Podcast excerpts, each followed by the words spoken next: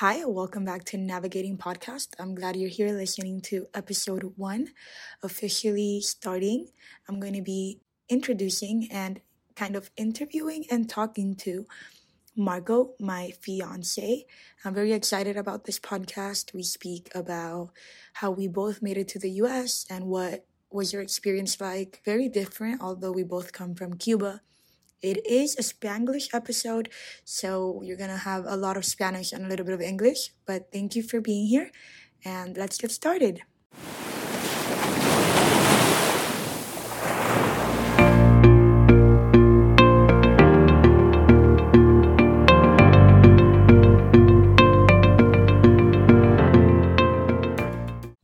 Hi, everyone, and welcome back to Navigating Podcast with Adriana. Today, I have a very special guest, special for me. It's my prometido and future hubby and life partner, Marco. Welcome to Navigating. Hello, hello.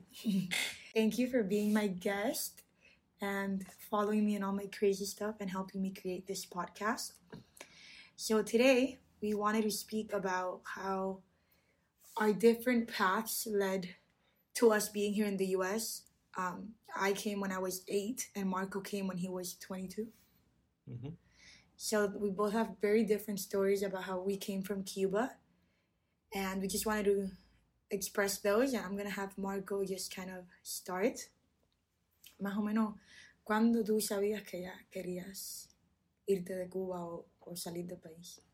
Bueno, irme de Cuba siempre fue como el sueño, no mío, sino del sueño de, yo creo que casi toda la gente que vive en Cuba y tienen ambiciones de hacer algo. O sea, eh, cuando tú te propones hacer algo en tu vida y que no quieres tener un techo o quieres seguirse creciendo, eh, obviamente la solución eh, no está en Cuba, está, bueno, para muchos está, se encontraba fuera de Cuba. Eh, y yo desde muy chiquito, cuando mi abuelo, que fue que uno de los primeros que emigró de mi familia, yo no lo conocí, eh, vino para Estados Unidos, me recuerdo que siendo como un niño, como 10 años, él mandaba un paquetes y paquetes de ropa. Eso era cómico. Y, y yo decía, pero en la, porque obviamente en la escuela te enseñan que Estados Unidos es malísimo, que los niños los matan, que los... Y entonces yo veía que mi abuelo mandaba tantas cosas que me hacían a mí tan feliz, cosas como un calzoncillo de Spider-Man, que eran cosas súper pequeñas.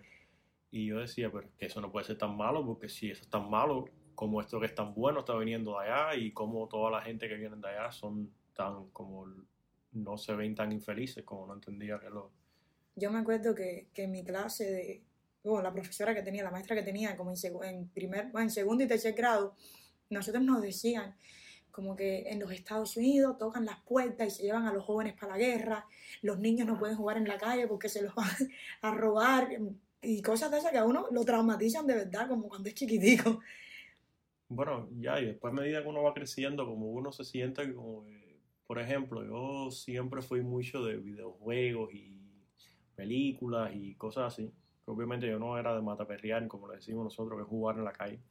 Eh, fútbol, ni pelota, ni nada de eso. Era más de mi casa, de sentarme a la computadora, jugar videojuegos, como dije. Eh, me recuerdo que cuando yo tenía la dicha de poder buscar un videojuego, yo me quedaba como que cuando uno va y está viendo todas las demás opciones, como que decía multijugador o cosas así que tú decías, es que esto es imposible para nosotros. O sea, que eso era un mundo que para mí era completamente desconocido, que yo veía una película y decía, bueno, yo no sé cuándo voy a poder ver la segunda parte, ni la voy a- si la voy a poder ver, porque Ujú. nosotros estamos aquí, que es como, que es como la migaja que cae del mundo, si alguien le dio por, por copiarla y nos da la información, es que la vamos a ver, estamos al azar. Entonces, eh, siempre tuve la curiosidad de que había más allá de, de la- de lo que uno conocía en Cuba, que prácticamente eras eh, un ignorante. Y, y siempre tuve la, la visión de que algún punto me iba a ir. Eh, en parte por eso fue que nunca me quise afiliar con ninguna asociación de como eh, Unión de Jóvenes Comunistas ni nada de eso, porque obviamente eso no lo cree nadie allá, por lo menos la gente que yo eh, me rodeaba, y era un problema que te iba a traer a la hora de, de irte. Entonces, mi familia fue reclamada por mi abuelo, mi abuelo fallece, después mi tía, que está hermana de mi papá, toma la reclamación, eh, todo el proceso se empieza, yo cumplo mayoría de edad. ¿Tú estabas en la universidad? Yo estaba estudiando en la universidad ya. Eh, bueno, eso es otra historia. Eso después de haber pasado dos años de servicio, entrar a la universidad. Entonces, em, ¿sabes? Yo era como el que más eh, estaba porque mis padres al final llegaron viejos acá. Bueno, viejos no, llegaron mayores. Y yo estaba en el punto de, ya, de que si me demoraba un poco más, me iba a meter 20 años para salir de Cuba, tenía que apurarme un poco. Y, y entonces cuando mis padres van a la, empiezan a averiguar, como yo había cumplido mayoría de edad, eh, literalmente yo no me podía ir con ellos por la reclamación. Eh, entonces eso fue como devastador para mis padres, no me quisieron decir nada a mí porque yo era el que más embullo tenía como para irme. Eh, ellos empezaron a buscar vías alternativas y en aquel entonces era muy eh, común los contratos fantasmas que se hacían por México, que uno iba a México eh, por un contrato obviamente que existía, pero era una compañía fantasma y tal, y de ahí cruzabas la frontera. Entonces, de tal, esa fue la vía por la que yo vine. Eh, ¿Y cómo, cómo fue que te enteraste? Que te, como tu mamá te lo Eh, dijo. bueno, un día estaba, en- bueno, yo estaba en la universidad y bueno, en segundo año ya, me iba bastante bien, estaba bastante contento en la universidad, pero obviamente era una rutina que era de la escuela a la casa, la casa a la escuela, no hacía más nada que estudiar porque era una carrera bien difícil. Eh, y me recuerdo que un día llegué a la escuela, como a las, no sé, 5 de la tarde, y mi mamá me dijo, siéntate que tengo que hablar contigo. Y me, eso fue como un lunes, me parece. Y me dijo, el miércoles tienes una entrevista en la Embajada de México, el sábado te vas para México y el, el, el sábado, a ver, el sábado vuelas para México y el domingo debes estar llegando a Estados Unidos. Y yo me quedé como que, ¿eh?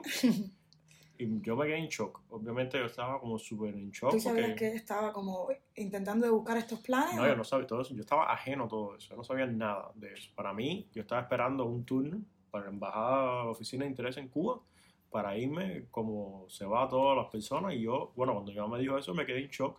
Obviamente en Cuba todo es súper secreto, todas estas cosas que son legales, pero a la misma vez ilegales. Eh, eh, eso no se lo podía decir a nadie, porque más gente que lo supieran, más gente que por algún motivo político Sí, lo que fuera podían podían, decirlo y decirlo podía- y se podía entonces se podía joder todo el viaje y estamos hablando de una cantidad de dinero grande que mi familia obviamente no tenía, tuvieron que pedir prestado, fue un proceso. Eh, nada, en resumidas cuentas, eh, pasó exactamente eso. Yo el miércoles tuve una entrevista eh, súper cómico porque yo iba a ir de informático a una empresa de flores. una empresa que se dedicaba a cultivar flores y necesitaba un informático. El informático era yo. Que te va a bolsa ahí. Y obviamente a la hora de justificarme alante del representante mexicano por qué iban a traer un tipo de Cuba hasta México para una empresa de flores a ser informático, yo eh, no sé, yo soy inventando en el aire, yo soy bastante bueno y lo que yo, yo no me acuerdo ni qué fue lo que yo le dije honestamente, pero el hombre me creyó como si yo estuviera diciendo Es que tú, tú, completamente verdad. tú das credibility. Eh, no le pude decir nada a mis amigos, le dejé a mi mamá una lista gigante de toda la gente, le dije, tienes que llamar a toda esta gente cuando yo cruce la frontera. Eh, tremenda historia, eh, cruzando en México, eso, mucha, no lo pasé mal, pero bueno, también no fue agradable para nada.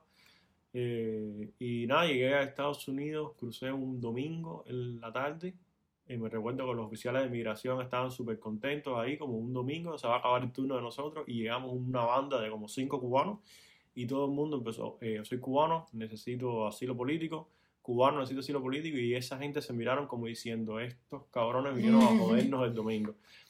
Eh, nada, nos metimos ahí, qué sé yo, como hasta las 5 de la mañana, yo me recuerdo que yo fui el último, me quedé dormido con el- la maleta, la puse en el- en delante de mí, entre mis piernas subí el asa, puse la cabeza como en la parte En la donde, parte uno, sí, donde uno lo aprieta. carga, ajá. puse la cabeza ahí y me quedé dormido. El oficial de migración tuvo que salir a despertarme. Y decirme, muchacho, eh, te toca a ti. Eh, bueno, nada, tremendo proceso. eh, te hacen un millón de preguntas y ya cuando sales te dicen, bueno, ya, te, te- vete con un papel. Y me recuerdo que salí caminando y estaba tan confundido y viré para atrás y le digo a los oficiales, ¿dónde hay un teléfono aquí? Y me dijeron, ¿sabes? Sigue la torre, era una torre que era la terminal de ómnibus que había ahí. Me recuerdo que cogí, llamé a mi tío, le dije que ya estaba del otro lado. eh, y bueno, de ahí lo que le cogí un Greyhound, que es los buses eh, grises que tienen el perro ese pintado hacia el lado. Eh, salí un lunes por la mañana y llegué a Miami como un miércoles en la madrugada. Como Metí- dos días más o menos. Exactamente, dos días dando tumbo. eh, de, pasamos por todo Texas, eh, pasamos por Gainesville, me recuerdo que pasamos por Gainesville. en Ah, algún momento me recuerdo todos los edificios así de Gainesville. Eh, y nada, llegué a Miami. Y ya esa sí fue la, la travesía de Cuba hasta Miami. Obviamente hay un millón de detalles más. eh, Y durante, durante todo eso, como desde que sales, bueno, desde que sales de Cuba hasta que llegas, hasta que cruzas la frontera más o menos, ujú. ¿qué fue lo que más como miedo o... Porque me imagino que eso, Bueno. sabes, estabas cruzando solo, sin conocer a nadie. ¿Qué fue lo que más miedo te dio? Eh, bueno, yo me recuerdo que en aquel punto, obviamente primera vez que cogí un avión, primera vez que salí del país, primera vez que estaba solo haciendo todo Ujú. eso, entonces eso es un poco más intimidante. Eh, de entre las primeras, entre las cosas que pasaron saliendo de Cuba, mi pasaje era solamente de ida, porque obviamente en teoría yo iba a trabajar por un año, iba a regresar, pero Cuba, siendo Cuba que es tan especial, me obligó a comprar el pasaje de regreso. Eh, ellos no te dejan ir con ida solamente, entonces ahí fue el primer problema, que fueron gastar 300 y pico dólares más, que por suerte mis abuelos estaban ahí me, me dieron el dinero. eh, y son 300 dólares en Cuba, bastante dinero en aquel entonces, en ujú. 2014. Eh, fueron 300 Todavía, dólares todavía más.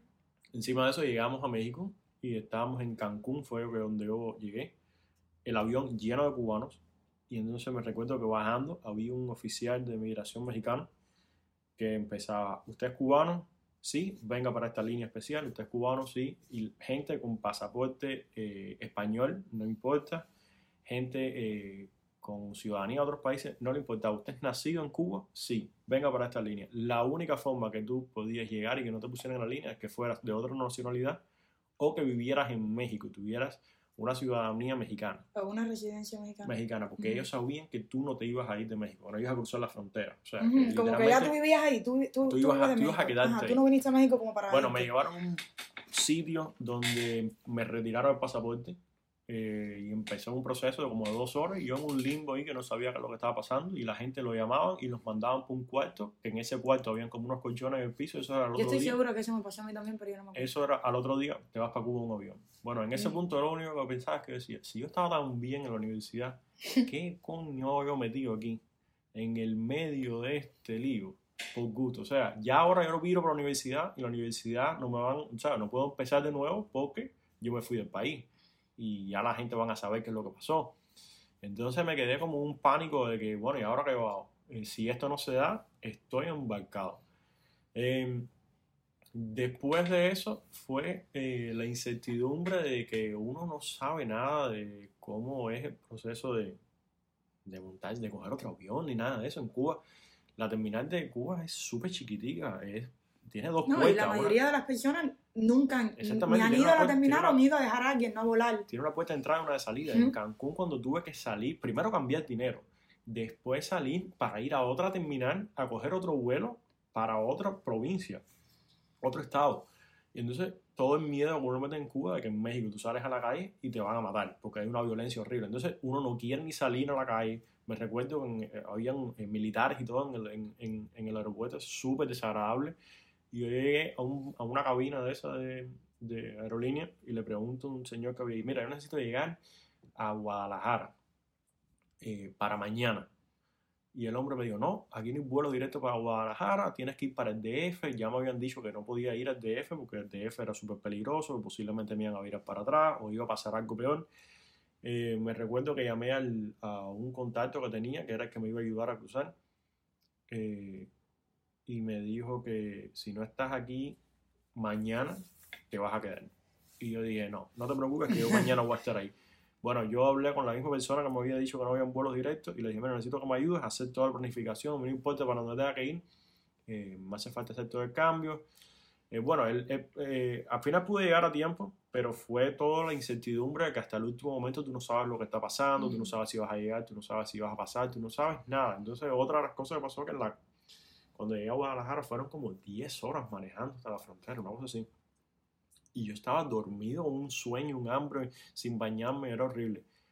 y cuando íbamos a mitad de camino, eh, una de las carreteras tuvimos que desviarnos porque estaba cerrada porque el día anterior los narcotraficantes que había ahí habían cerrado, habían cogido la carretera entera y no podía pasar ni la Guardia Nacional ni God. nada. Entonces nos pararon la Guardia Nacional como que de aquí adelante hasta no sé cuántos kilómetros están ustedes por su cuenta si quieren pasar. Si no, nosotros no sabemos qué está pasando ahí. Si ustedes se quieren meter, se meten. Eh, y todo el mundo nos miramos como que no, no, no, vamos para adelante, que para atrás ni para coger impulso. Entonces pasamos por ahí, súper desagradable. Gracias a Dios no pasó nada. Eh, estaban como las señalizaciones de tránsito, de tránsito en algún sitio, estaban como con huecos de bala y todo. Fue como súper difícil. Pero bueno, ya, eh, después cruzamos y, y ya, después que cruzamos todo fue mucho más, más sencillo. Lo mío es completamente diferente Mm. porque yo vine bien chiquitica. Entonces lo que me acuerdo también es que me acuerdo como por pedazos. Eh, nosotros, bueno, mi papá intentó venir varias veces antes de que pudiéramos venir, pero no lo pudo lograr. Entonces, ah, bueno, antes de yo nacer, él intentó como dos veces, creo, salir del país y no pudo. Entonces ya cuando, bueno, el año en que yo nazco, yo creo que mi mamá entró como al bombo, que el otro día estaba hasta preguntando a Marco porque yo no sabía bien cómo funcionaba el bombo. El bombo es como un raffle, Un sorteo. una- un internacional. sorteo internacional que hace los Estados Unidos. Yo pensé que lo hacía el país como tal. Entonces tú entras, por ejemplo, tu nombre y hacían como una rifa donde literalmente sacaban un nombre y esa era la persona que, que le, que le daba un sobre a la casa que decía te van a dar una visa para irte a los Estados Unidos. Entonces mi mamá aplicó para eso, pero bueno, eso se demoraba años, eso no era que te lo decían en un mes, eso era que va y no te llegaba, va y te llegaba a los dos, tres años, uno nunca sabía.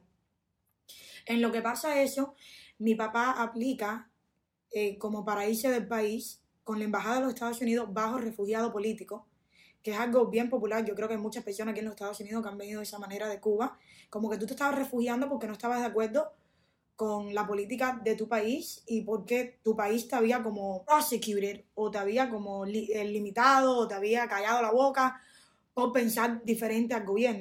Como en Cuba hay un solo, un, un solo partido político, un solo- una sola ideología. Toda la persona que no esté de acuerdo con la ideología y lo exprese Ujú. eh, libremente. eh, Puedes se- ir se- preso, se- se puedes to- ir- Exactamente, se toman represalias contra esa Ujú. persona para disciplinarlo en, en frente de lo- toda la demás población para evitar eh, eh, un descontrol en, en la, en la población. Entonces, esas personas a las cuales toman represalias eh, se pueden acoger a, este, a estos programas que tiene Estados Unidos y entonces le dan visas como humanitarias o políticas. Ajá, como para tal, ayudarte, para ayudarte ajá, tú estás siendo como como perseguido. como perseguido por, por tu país. Entonces, me acuerdo que mi papá aplicó de esa manera y yo estaba bien. Cuando él aplicó, yo debo haber tenido como tres años. Porque eso también es un proceso que se demora bien largo porque tienes que aplicar, te hacen varias entrevistas. Porque yo me acuerdo que yo era bien pequeña y las únicas veces que yo más o menos fui a La Habana, eh, bueno, porque yo soy de Pinar del Río, yo no soy de La Habana, eran para ir a las entrevistas y fui varias veces. Me acuerdo hasta de la, de la embajada, me acuerdo que en aquel momento la embajada como tal no era la embajada donde hacían las, las entrevistas era en otro lugar, que era como una cosa chiquitica con una reja afuera. Entonces, cuando mis padres aplican, ellos los dos eran, mi papá era médico y mi mamá era dentista, cuando ya los ace- aceptan, como si ustedes ya pueden irse, eh, los Estados Unidos le va a dar refugio, eh, no podían porque Cuba, para tú poder salir, el gobierno de Cuba darte como el permiso de tú poder irte de ese país, tenías que darles a ellos o hacer cinco años de servicio social. Esto era para todos los médicos, incluyendo mi mamá y papá. Entonces tuvieron que hacer sus cinco años de servicio social con la visa ya, de los, el permiso de los Estados Unidos ya, como esperándolos para irse, pero hasta que Cuba no le firmara el papel que tú hiciste tus cinco años de servicio social, no te iban a dar la visa como tal. Entonces, bueno, en mi papá y eso empezaron como cuando yo tenía dos, tres años, y a los ocho años fue que salimos, cuando yo tenía ocho años. Quiere decir que total el proceso, bueno, desde que yo nací, mi papá estaba ya en todo eso antes de que yo naciera. Y me acuerdo que mis abuelos, por parte de madre, mi mamá era hija única de mi mamá, de mi abuela. So she took them with her to the entrevista. And mi abuelo eh, tenía demencia, ya mi abuelo tenía ochenta y pico de años. Y como eran adultos, no podían entrar con mi mamá y papá. Eran como una familia separada, tuvieron que entrar separados y a ellos no lo aceptaron. Entonces eso fue como súper difícil para mi mamá, porque ella no los quería dejar. Ella no quería irse y dejar a mi abuela. Desde el principio ya lo había dicho, pero bueno, ya en aquel momento no íbamos a... Ya nos habían dado la opción de poder irnos. bueno, fue como súper loco ya, como cuando ya por fin nos dieron el sí, ya nos íbamos. Los días antes de irnos fue tremenda locura porque nosotros fuimos como a hacer una despedida en una finca de un amigo de mi papá. Estábamos todos allá y cuando, cuando bueno, y allá en Cuba no hay celular. Bueno, en el 2008, no había, casi, había muy, muy pocas personas que tenían como un teléfono móvil que podías llevar a los lugares. Entonces nosotros no teníamos ninguno. Cuando llegamos a mi casa, nos enteramos que mi abuelo se había escapado como le dije, mi abuelo tenía demencia, no estaba bien. Y nosotros nos íbamos como, eso fue como, nosotros nos íbamos como a los dos, tres días que pasa eso. Mi mamá loca buscándolo, estuvimos buscándolo como toda la noche. Imagínate, mi mamá estresada porque diciendo, hoy me voy del país, ¿quién va a cuidar a mi, a mi padre ahora? Como mi, mis abuelos estaban ya viejos, ya mayores. Y, y eso fue súper loco. Pasaron una pila de cosas como los días antes de nosotros irnos mi papá tuvo que poner una red en mi casa. El día que nos estaban haciendo ya la despedida, como que nos íbamos al otro día. Nos íbamos a la, madrugada, como a las 4 de la mañana teníamos que salir para La Habana. Y esa noche estaban poniendo una red en mi casa para que mi abuelo no se volviera a escapar. Y, nada, me acuerdo que ya como a las 4 y pico de la mañana yo estaba súper chiquitica. Nos despertaron, yo no entendía. Era como que, me voy, pero yo, como yo, I think that because you're so young, you don't really understand what's actually happening. Y yo me acuerdo que mi abuela llorando en el balcón.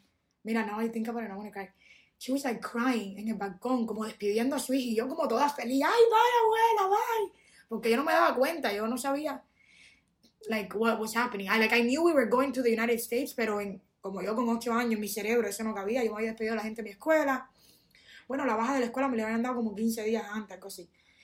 We went to Havana, volamos a Cancún pues el primer vuelo fue a Cancún y me acuerdo, estaba súper chiquitica, pero me acuerdo que, bueno, volamos a Cancún y nos pusieron igual en un cuarto, todos los cubanos, por tremendo tiempo estuvimos ahí. Yo no me acuerdo cuántas horas estuvimos ahí, pero, pero me acuerdo que fue rato. Y no sé si tuvimos algún tipo de entrevista, yo no me acuerdo de eso, estoy segura que mis padres sí, sí se deben acordar más.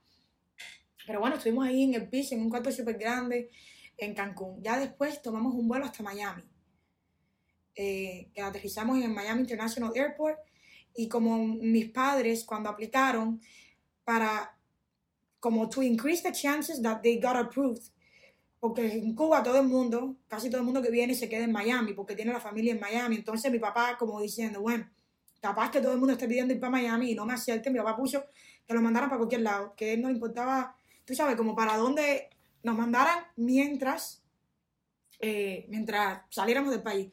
Lo otro es que mis padres, como por ser católicos también y refugiados, había como un programa que, ayudaba a refugiados por la iglesia, algo así. Entonces cuando nosotros llegamos, vamos a Miami, en, volamos a Miami, en Miami estuvimos una noche, nos recogió como un choro y nos llevó a un hotel.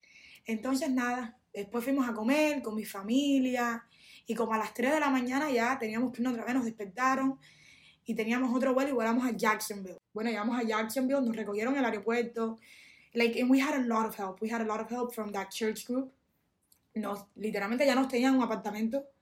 Eh, como que nos habían buscado un apartamento que era como en un lugar como donde vivían otros refugiados políticos o otras personas como inmigrantes de low income. Y ahí mismo vivía otro cubano que era hermano de un amigo de mi papá en ese lugar, entonces al menos conocíamos a alguien ahí y, y nos dieron un apartamentico de dos cuartos, entonces, like, the days following, they, they brought some furniture for us. Um, like, you know, in a couple of the weeks following. Nos trajeron como dos camas, una para mí, para mi hermano, una cama para mi papá, nos trajeron cazuela, nos trajeron de todo.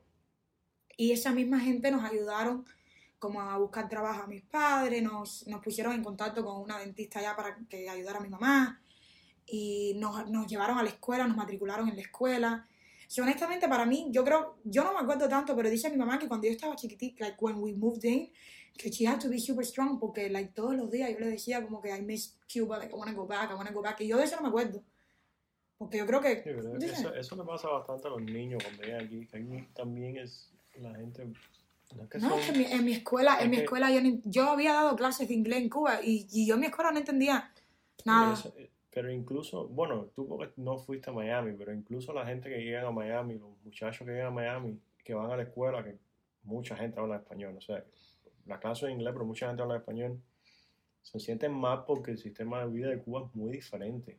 Eh, en Cuba, eh, tú sales, cuando tú no tienes nada que hacer, literalmente sales para la calle, te sientas en la acera y siempre hay alguien que no tiene nada que hacer también se sienta y se pone lo que le decimos nosotros a dar muela, que es hablar. Eh, es que en Cuba la mayoría de la gente no, tiene nada, no, tiene nada que hacer. mucho entretenimiento y, y, y, eso se estila mucho y aquí cada cual está en su casa. Eh, es bien diferente el sistema de, o sea, el día a día aquí. Entonces, muchos de los muchachos eh, extrañan eso. y siempre están dando, haciendo como fuerza para regresar a Cuba pero con el cabo del tiempo. Sí, uno se adapta. Yo me acuerdo que me sentaron al lado una muchachita que hablaba español porque creo que sus padres habían nacido aquí o habían venido bien niños, pero los abuelos eran cubanos. Entonces me sientan al lado de ella y más o menos esa muchachita, I don't even remember her name. I mean, I was, we, were, we were in third grade. Pero ella me ayudó cantidad. Y, y ya, poquito a poco, eso fue también súper bueno para mí porque I had to like communicate and I wanted to play games and I wanted to go to recess and have fun. So yo tuve que hablar inglés. Y bueno, y vivimos en Jacksonville for like three, four months y ya después bajamos para Miami porque de verdad que era muy difícil de arriba. Mi mamá y papá no hablaban nada de inglés. Mi papá estaba pasando mucho trabajo para encontrar trabajo. Entonces, nada, bajamos a Miami porque acá teníamos familia y, y bueno, íbamos a tener mucha más ayuda. Mis padres iban a poder comunicar y, y bueno, así, así llegué, así llegué yo. Eh, I think that that it's very different porque cuando yo conocí a Marco, tú habías acabado de, like, tú habías llegado hace como que 3, 3 4 años. Llegué en 2014 y como No, fui, wow, we met in like 2019, no, llevaba 5 años yo, Sí, yo llegué a Gainesville en el 18, uh -huh. fin, bueno, agosto del 18 y nosotros nos conocimos el 19. Sí. Era el 19. No, pero ya cuando yo conocí a Marco, bueno, I remember, es que I still tell people this cuando yo conozco a Marco, y no solo a Marco, a muchas de las personas que están estudiando en UF, como que son cubanos, que no como yo, que yo vine de niña, yo hice elementary school, middle school, high school aquí, entonces ya yo más o menos hablo el inglés, yo llegué, yo en high school te ayuda muchísimo con las aplicaciones, bueno, al menos en mi high school, con las aplicaciones para universidad, yo estaba en una pila de organizaciones, es muy diferente, el SAT, todo eso, el proceso es diferente. Entonces cuando tú ves un, una persona que llega de Cuba ya con cierta edad, como in their 20s, que, que estuvo estudiando en Cuba, estudió una carrera y ahora tienes que volver a ponerse a estudiar de nuevo, empezar todo de nuevo, una carrera completamente nueva. Entonces te lo encuentras en UF, que es como una de las mejores universidades.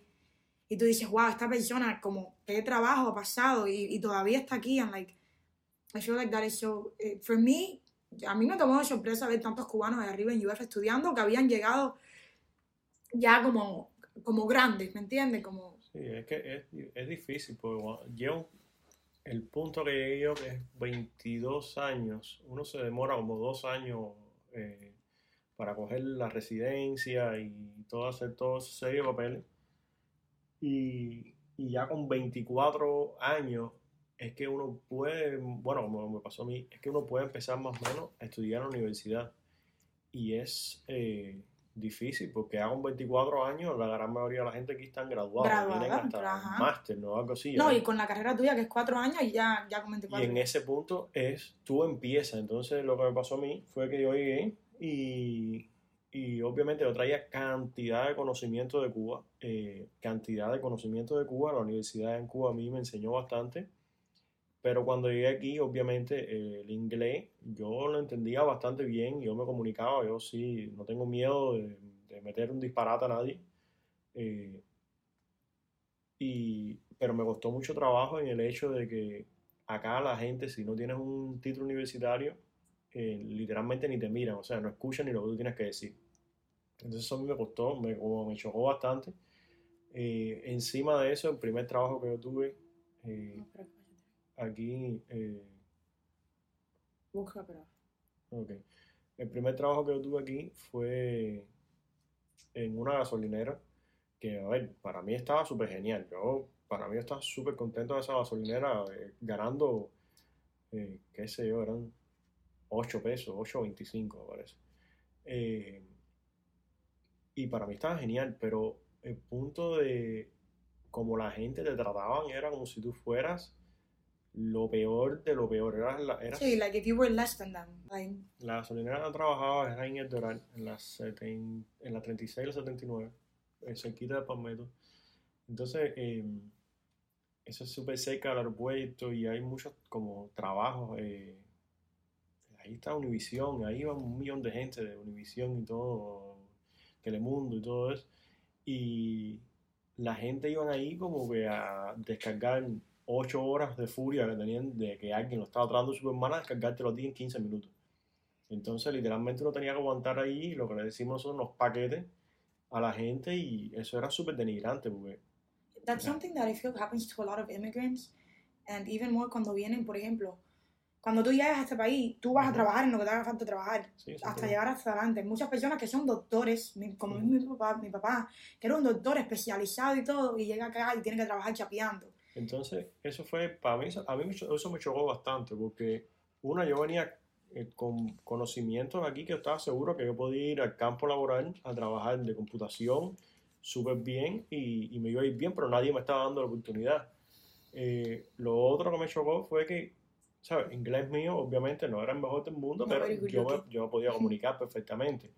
Pero también, eso es una cosa súper mala de Miami, que la gente cuando nota que tú tienes acento, automáticamente eh, Te empiezan no a hablar sé, en te español. empiezan a hablar español y no es eso, es que te empiezan a hablar como si tú fueras, eh, me- como, como si tú no pudieras pensar o las cosas que tú pudieras decir fueran menos que las que ellos tienen que decir porque vas a hablar inglés. Ay, Sí, eso me pasó. ay, pero mucho- eso, mi- eh, I'm not eso- like that. eso me pasó muchas veces con la gente. Hay mucha gente que simplemente te ven que tú estás haciendo el esfuerzo de hablar en inglés, lo estás hablando un poco con acento, o a veces Sí, machucado un un, un error gramatical, y tú te empiezan a tratar como que, eh, sí, porque tal cosa, y entonces te dicen las cosas como de alguna forma un poco denigran- de- denigrándote. Entonces, para mí eso me chocó cantidad porque, eh, no sé, eso, eh, ahí fue donde yo me puse a pensar y yo digo, bueno, literalmente, saber hablar inglés o español no es, impor- no es importante cuántos idiomas.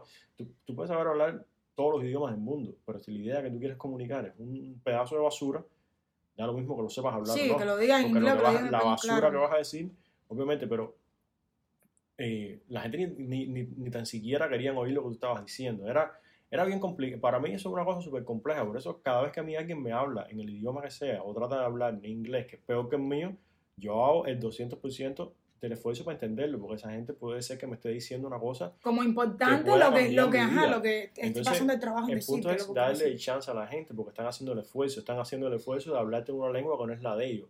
Están tratando de comunicarse contigo por una, por, de- por una razón u otra. Entonces, eso fue, ahora mismo me chocó bastante. Entonces, eh, nada, siguiendo el punto, eso fue uno de los primeros trabajos que yo tuve y eso fue una de las cosas que más me chocó porque es salir de ser un estudiante universitario a tener un primer trabajo donde tienes que limpiar baños los domingos, que la gente te estén gritando. Y trabajar una pila de horas también. pa- eh. de pie, ocho horas de pie. Eh, es, no sé, para mí fue algo que me chocó bastante, sobre todo el ambiente en el que yo trabajaba. Ujú. La mayoría de la gente que estaban llevan años, cinco, seis años trabajando. Había gente que se retiraban ahí en la gasolina y yo decía, ¿cómo es posible que esta gente caigan aquí y no sean capaces de darse cuenta de que hay un mundo más allá? Obviamente Sí, no, como era un trabajo temporario, no es un trabajo para quedarte toda no la vida todo el trabajando. mundo puede ser ingeniero ni todo el mundo puede ser manager de una compañía, pero uno tiene que tener un poquito de aspiraciones. Entonces Ujú. era un ambiente que no era el mío y yo tenía tantas aspiraciones y tantas ganas de hacer tantas cosas que yo me estaba ahogando ahí en ese sitio. Bueno, en ese sitio no duré ni un año, duré menos de un año. Obviamente, yo trabajaba y tenía ese trabajo, lo hacía tan bien como el que, como el que yo desarrollo ahora, eh, lo hacía al mismo nivel. Yo cuando iba a trabajar, iba a trabajar, no iba a, a comer basura. Eh, y bueno, de ahí me moví a otro trabajo, pero eh, pa- comparando como yo llegué a como llegaste tú, fue otra cosa diferente. Yo llegué a casa de mi tío Ujú. Y fue, eh, fue diferente porque yo llegué a ser uno más en una casa que ya estaba construida para cierta cantidad de gente y ellos simplemente me acogieron a mí, que yo se lo agradezco con la vida. Sí, como hace, honestamente, la mayoría Eh, de las personas que llegan a los. Estados Unidos se quedan pero con un familiar. eh, yo uno por lo menos yo trato de da- dar la menor traté de dar la menor cantidad de problemas y ofrecer todo el dinero que pude etcétera pero hay un punto donde se quiere independizar claro. y ese fue otro de los problemas que fue independizarme a la misma vez que estaba en este trabajo la gasolinera estaba ganando una basura de dinero me acuerdo que eran 250 pesos a la semana no a la semana sí a la semana Sí, no, porque si era la quincena, Sí, te sí, estaban a la, a matando la ahí. semana 250 pesos Ujú. eh, eso no te da para nada, literalmente. Eres pobre, eres un pobre, estaba mal, no, no tenía nada. No, y más en Miami, que la vida es tan cara. Eh, nos mudamos, mi primo que llega de Cuba. ¿Cuánto tiempo? Él llegó como a los meses Él de tu llegar. llegó como a los seis meses después de llegar yo. Y él vino por la reclamación del él sí vino de otra Ah, forma. ya, ya. Entonces nos fuimos a mudar juntos, yo trabajando en ese trabajo de la gasolinera, él trabajando part-time en el pollo tropical. Nosotros vivíamos en Hialeah, cerca de la 49, y él trabajando en Kendall, en un part-time, en un pollo tropical que él ganaba, él, él gastaba más dinero yendo y virando Que lo que que ganaba. lo que ganaba. Durmiendo en un colchón inflable, eso no se me olvida. durmiendo los dos en un colchón inflable eh, por más de un año. Nos metimos durmiendo en un colchón inflable que fuera cómico, nosotros nos reímos ahora, pero de cómico no tenía nada, porque las costuras del colchón inflable se le fueron. Entonces cuando el, tú lo inflabas, en mitad de la madrugada el colchón estaba desinflado que... y yo peso el doble de lo que pesa mi primo y cuando yo me levantaba por las mañanas mi primo se caía de la cama. Ay. Entonces era un show porque eh, eh, la vida así, nosotros no teníamos nada, nosotros teníamos el colchón inflable, una mesa inventada con un televisor para ver y televisión la comida eran los leftovers de pollo tropical. y exactamente la comida era pollo, pollo, pollo, pollo, pollo, pollo, pollo y comida de lata y de micro y de microwave. Era lo único que comíamos nosotros. Por, Eh, por esa parte, nosotros igual cuando bajamos de Jacksonville, eh, un tío de mi mamá le ofrece un trabajo a mi papá y él tenía como una casa y tenía un efficiency en la casa. Entonces, imagínate que éramos mi mamá, mi papá, mi hermano y yo en un efficiency que era un efficiency. Dormíamos, dormía mi mamá y mi papá y yo adentro de ellos y mi hermano en, un- en una cosa que era como un sofá, pero no era una cama, era un, era un sofá que teníamos puesto al lado de la cama. Y, y ya, entonces era, era eso.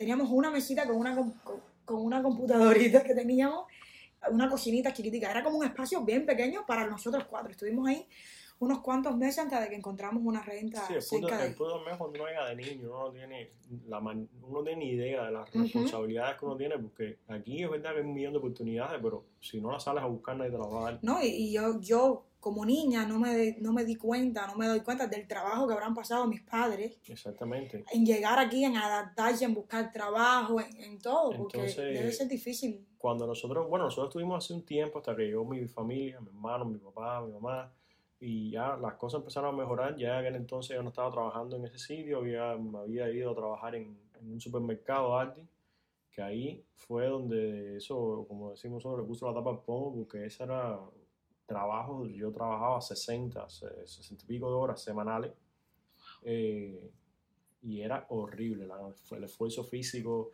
ese fue el peor trabajo por mucho que yo he tenido en mi vida. de- en el aspecto de la cantidad de esfuerzo físico que yo tenía que hacer, era horrible.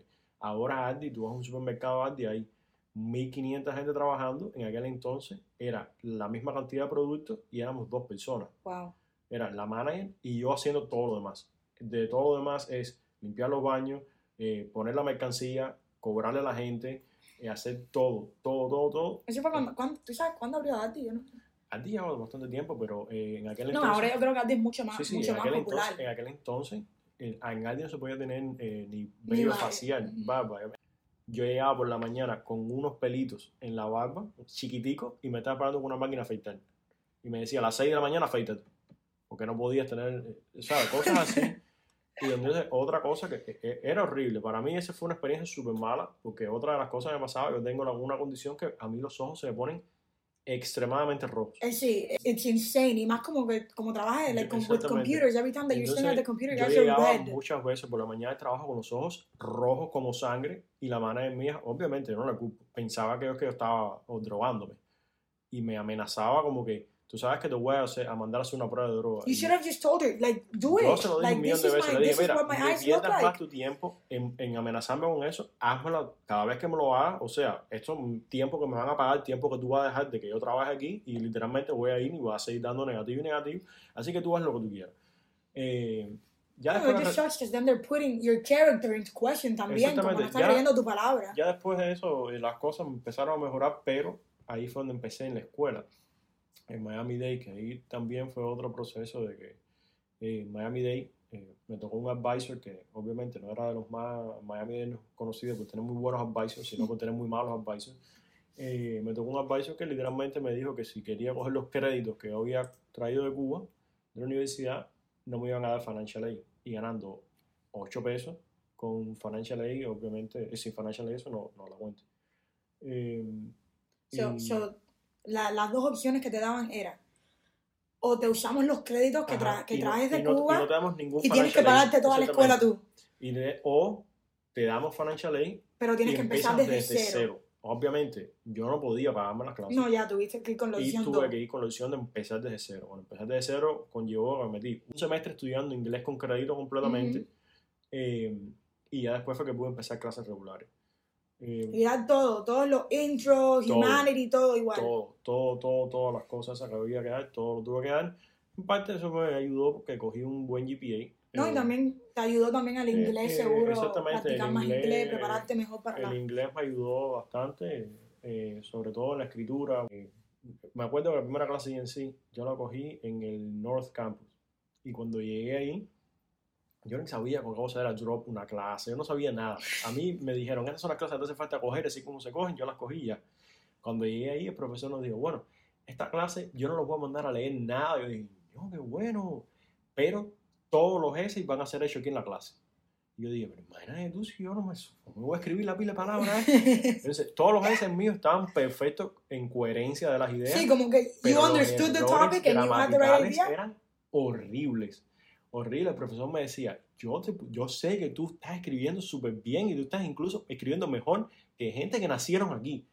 Pero los errores gramaticales son horribles porque estaba adaptado a usar el teléfono, el Google Translator, yo escribía todo eh, en inglés y él me lo iba autocorrigiendo. Entonces ya cuando terminaba el papel mío, obviamente tenía algunos Sí, errores. el mismo Microsoft Word que te dice como your grammar is off. habían algunas palabras que, que obvio, pues, ni idea cómo escribir. Entonces el profesor ver eso, pero él veía que yo estaba esforzándome cantidad y me dio una B. Fue, Mm, That's really, but that's really nice No, no, of him. fue súper nice. Incluso gente que llegaban ahí decía, mira profesor, yo, que yo los oía hablando inglés perfectamente. El inglés mío era inglés. Sí, pero vaya esa misma gente lo que estaban escribiendo. El inglés estaba bueno, Entonces, pero like, él, the él- topics él los llevaba súper duro porque les decía, sí, tienes una C, estás pasando la clase, estás bien. Y yo como que, imagínate tú, qué cosa es. Bueno, nada. We're like, these people have a C, what the... Entonces nada, ahí empecé en Miami Day, ya me gradué súper súper rápido, bueno, bastante rápido. eh, y ya, you did it like in what, two years? sí, en dos años por That's ahí really good. coger honors y todo I eso. mean, eso es lo que normalmente las personas a mitad, hacen, su, a- su bueno, la associates. otra parte cómica fue que a mitad de Miami Day, bueno, después del primer semestre me quitaron el financial aid. So, so, espérate. So then, pretty much, sí, porque yo pues, después del Because supermercado, después del supermercado me puse a trabajar en el Jackson, que no tenía nada que ver con lo que yo estaba estudiando, estaba estudiando computación, y me subieron el salario, pero ya caí en un tier más alto y automáticamente Miami me dijo, tú estás ganando mucho, tú puedes pagar las clases. Miami es barato. Obviamente, eh, va a haber que empezar por ahí. Miami Dade College es bien barato, pero, No, pero cuando igual. tú te pones a sacar la cuenta, De tantas clases, tantos créditos. mensual entre libros, eh, todos los software de basura te hacen falta, que hacen comprar, y las clases y todo. Si tú lo pagas mensual, obviamente no se puede pagar mensual, tú lo tienes que pagar upfront. Si lo, si lo pones mensual, how did you pay it? Like with the credit card? And Sí. then you would pay off the credit card, ajá. si lo pagas mensual, estás pagando como 450 dólares al mes o 500 Sí, dólares. es un, es un Es carro, es un list de un cantidad de carro. dinero. Entonces, eh, ¿sabes? no, no es mucho, pero es- para mí era cantidad. No, claro, of course. Eh, no, para cualquier persona sí, sí, puede ser para mí cantidad. Entonces, nada, yo eh, ya me quedé sin financial aid. So pretty much podías haber Sí, ya, ya. usado todos los créditos ya. Ya en aquel entonces ya lo único que me tocaba a mí era reírme porque ¿qué iba a hacer? Ir para atrás y coger el Valle por Cuevo y buscarlo. No, ya no podía, ya tenía que seguir. Eh, lo que hice fue que, nada, ya, seguí para adelante, terminé con buen GPA, ese buen GPA eh, me ayudó a, a, a entrar en UF And then you met me. Y nada, y ese fue tremendo proceso porque eso fue lo otro, aplicar para la universidad. qué Sí, eso es súper difícil, eso es súper difícil, eso es súper Eso difícil. yo no tenía ni idea. Yo me acuerdo que fui a Yoyate, que era la universidad que yo quería ir, una de las que más yo quería ir, y fui a Yoyate y cuando terminé la aplicación me dijeron que tenía que ir con una carta de la Universidad de La Habana y de enseñar unas, no sé, un, ellos me estaban pidiendo y yo le dije, mira, yo no puedo ni entrar a Cuba. ¿Cómo yo voy a ir? Y me dijeron, no, nosotros no te podemos ayudar. ¿Sabes? Como que una decepción horrible. Bueno, entro a UF y nada, ahí terminé la carrera, todo, también tremendo perro proceso porque en UF eh, yo venía con dos años de un community college, pero yo entré siendo un junior, pero con cero experiencia. O- obviamente no tenía ni research ni yo tenía No, y también que UF. UF tiene un, es un, it's a, it's a, it's a exactamente, rigorous school, it's Cuando hard. tú vas a una feria de trabajo, que tú estás compitiendo con otros juniors que están ahí, que esa gente tiene... Sí, que estaban en UF desde freshman year como yo, que desde, desde freshman year estaban en 10.000 organizaciones, 10.000 Entonces, research, 10.000 es- programas. una competencia bien difícil. Entonces, no es que sea tan que llegas ahí, está todo, mira, todas las opciones que tenemos ahí. Eh, todavía ahí eh, hay que seguir, te- había que seguir, eh, como I decimos mean, nosotros, but, but, but it worked out for you. Yeah. You, you busted Sí, your sí. butt. and- Obviamente, en ningún punto uno puede ponerse, ah, me voy a poner a relajarme. No. Eh, eso, eso no existió. Not even right now that you're working. No, Tú te pones a cuando- relajar. cuando yo empecé en Miami Dade, yo recuerdo que yo estaba trabajando las madrugadas en el Jackson, entraba a las 11 de la noche, salía a las 7 de la mañana y pedí permiso para, ir, para irme a las 6 de la mañana, tres veces a la semana, que era salir, era entrar a las 8 de la noche, salir el otro día a las 6 de la mañana, manejo, maneja hasta Hialeah, quédate a dormir en el carro como dos horas, empieza una clase, coge una clase, ves para tu casa, bañate, almuerza, duerme como dos horas, vira para, para Miami no. Dade, Oh my God. terminas la clase, acuéstate a dormir en el parqueo Miami Dade, eso es sin irte a Miami Dade. Esa era tu cama y... Sí, acuérdate a dormir en el carro. A las 5 había otra clase. Ya después me iba para mi casa, comía, me costaba dormir como dos horas y darle para el trabajo de nuevo. Yo me metí así un semestre entero. Estaba, tenía unas ojeras. Por suerte, después me cambiaron para el turno de las tardes, entonces ya se me acomodó un poco más el horario. Pero cuando ya se estaba acercando el último año mío en Miami Dade, eh, yo quería, ya me estaba cambiando de trabajo. Y entonces eh, llegó el punto que el trabajo nuevo donde estaba eh, era part-time y eh, donde estaba, él lo tenía dos part-time y full-time en la escuela. Pero eh, estaba trabajando, bueno, todos los días de la semana yo trabajaba, de lunes a lunes, y iba a la escuela cuatro o tres veces a la semana. Entonces eh, ya llegó un punto que pues nada, tengo un accidente, que no estaba durmiendo, y decidí, bueno, obviamente dejar uno de los trabajos, corrí el riesgo de quedarme con el último que había cogido, que fue en el, en el Apple Store. Y bueno, ahí al cabo de los meses me dieron full time, me hicieron un técnico, pude subir bastante rápido. Y bueno, a todas esas, con mi inglés machucado. No, ya yo estoy segura que ya en ese momento tu inglés estaba mucho mejor porque... No, no, no, estaba mucho mejor, pero igual.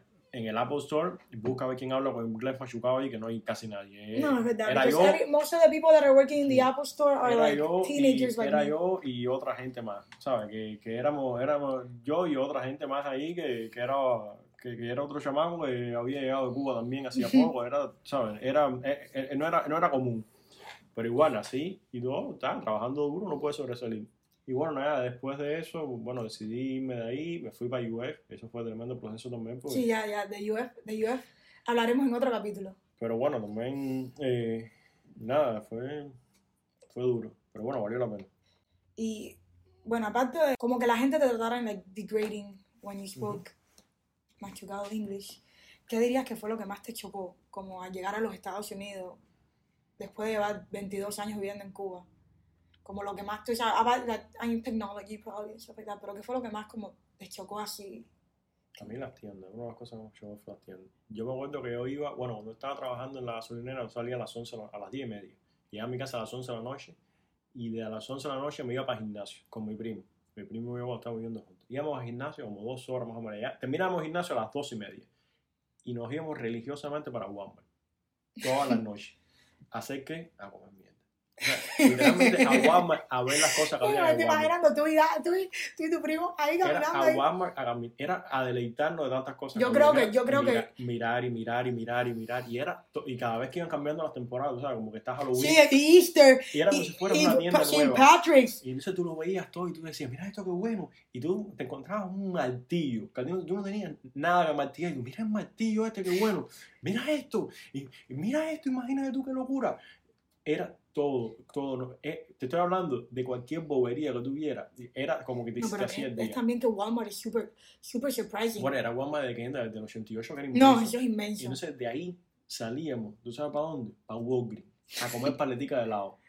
Pero, Ustedes daban una vida muy unhealthy. no, no, no, a las 2 de la mañana nosotros llegamos a la casa, pero tú dirías, esta gente todos los días aquí a las 2 de la mañana seguro estaban rumbeando. No, no, estábamos en Walmart viendo cosas y después comiendo paletica al lado como unos niños chiquitos, él y yo. Es que you are. I feel like when you Con- come into no, this porque- country, uno se convierte en un little kid again Porque porque es son que tantas no- experiencias nuevas. Bueno, eh, eh, eh, era súper cómico. Era nosotros dos a las una y media de la mañana fuera de, de Walgreens, ahí, como decía, ya no me acuerdo, comiendo paletica ahí afuera- delante del carro nosotros, haciendo cuenta, comiendo paletica. Cualquiera que pasara por ahí decía, estos dos chiquitos locos Sí, sí, ya. Y después para la casa, acostarnos a dormir y hasta el otro día. Pero eso de Walmart, yo hoy por hoy, yo voy a Walmart No, y pero todavía yo yo, me también. pierdo adentro. Yo me acuerdo que, que el, supermercado que más cerca nos quedaba a nosotros allá en Jacksonville wa- was a Walmart.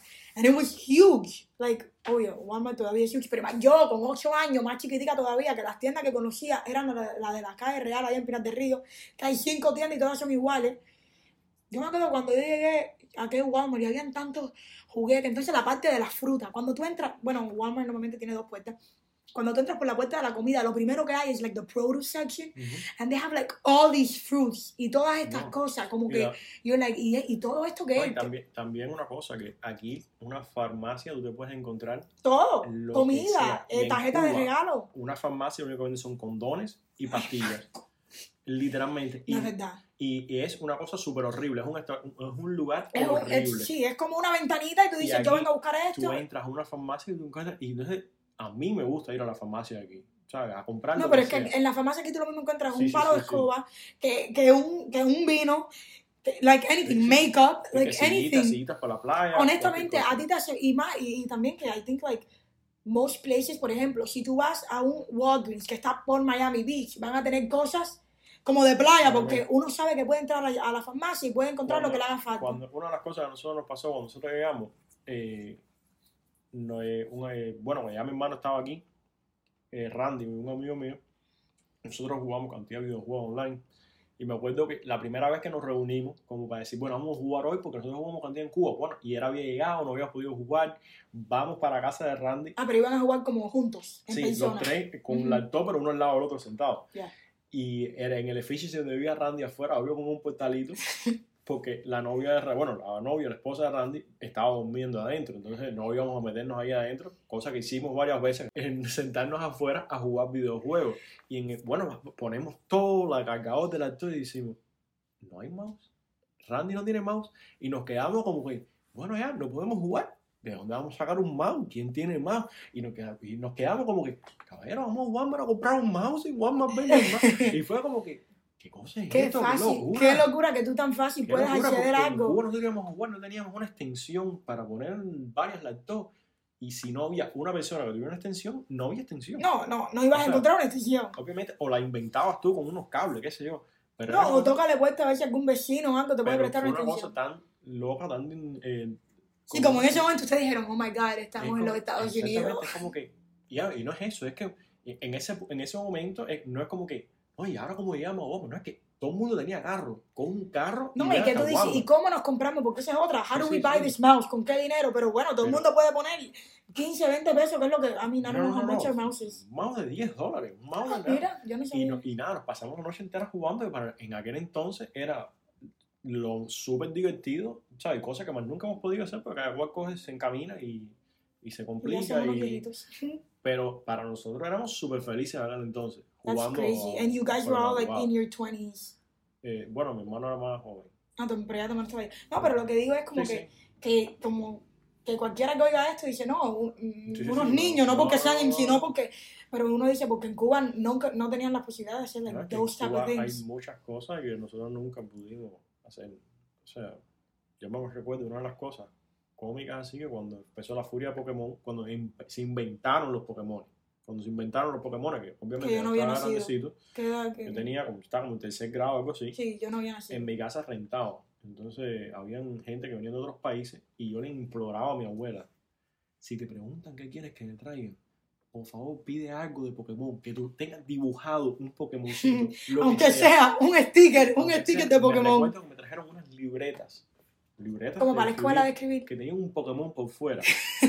y yo no, esas libretas, yo las tenía intactas. O sea, yo las cuidaba más que yo cuidaba mi vida, porque era de Pokémon.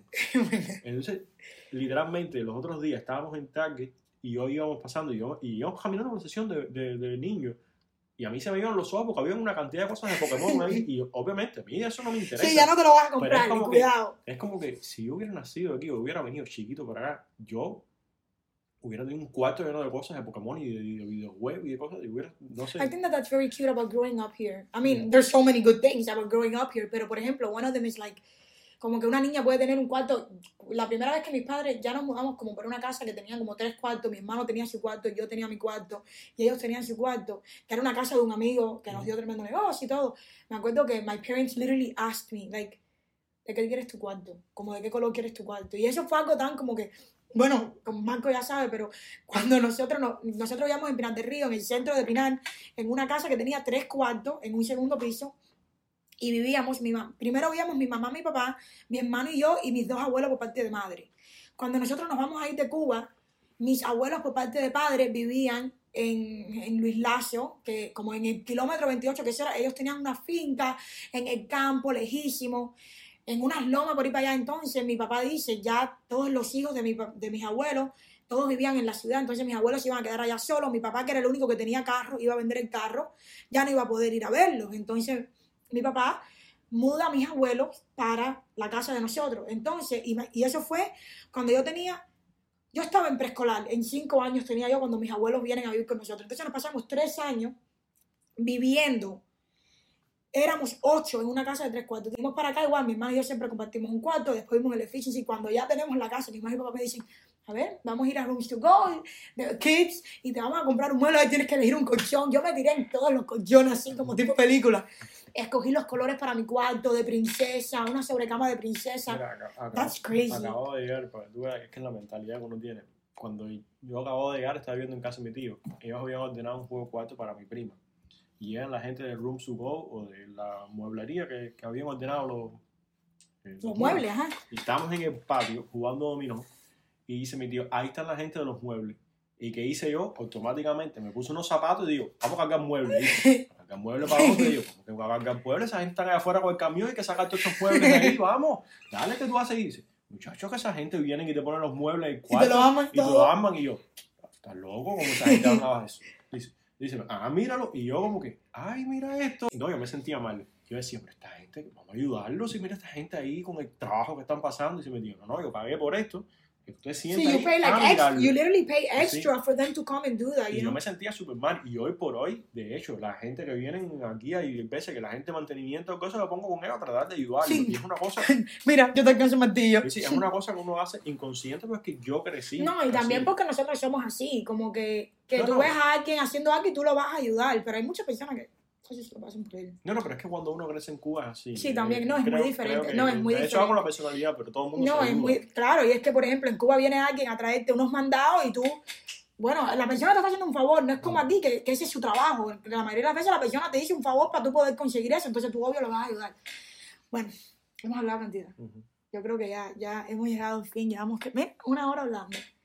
Pues nada, eh, my last question, which I wanted to be como una pregunta eh, que repetimos eh, en cada podcast o que le pregunto a cada persona, dependiendo del tema que estemos hablando.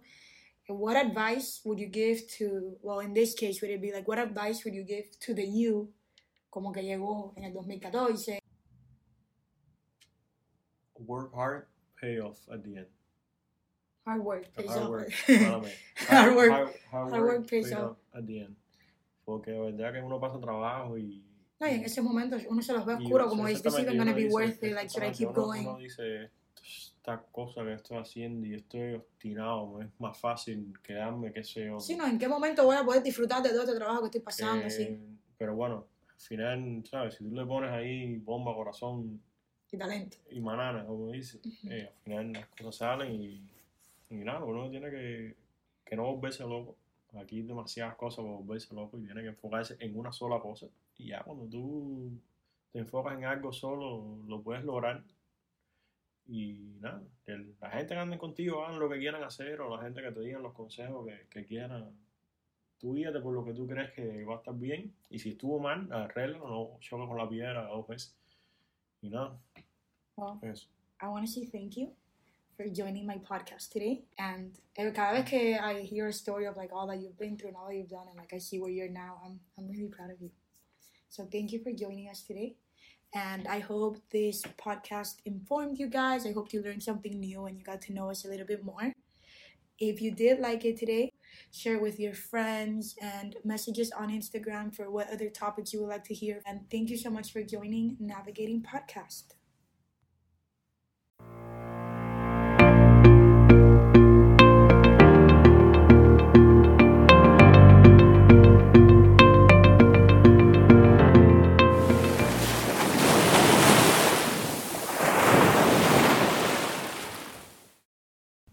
Thank you for tuning in to one more episode of Navigating Podcast. I hope you enjoyed listening as much as I enjoyed making it.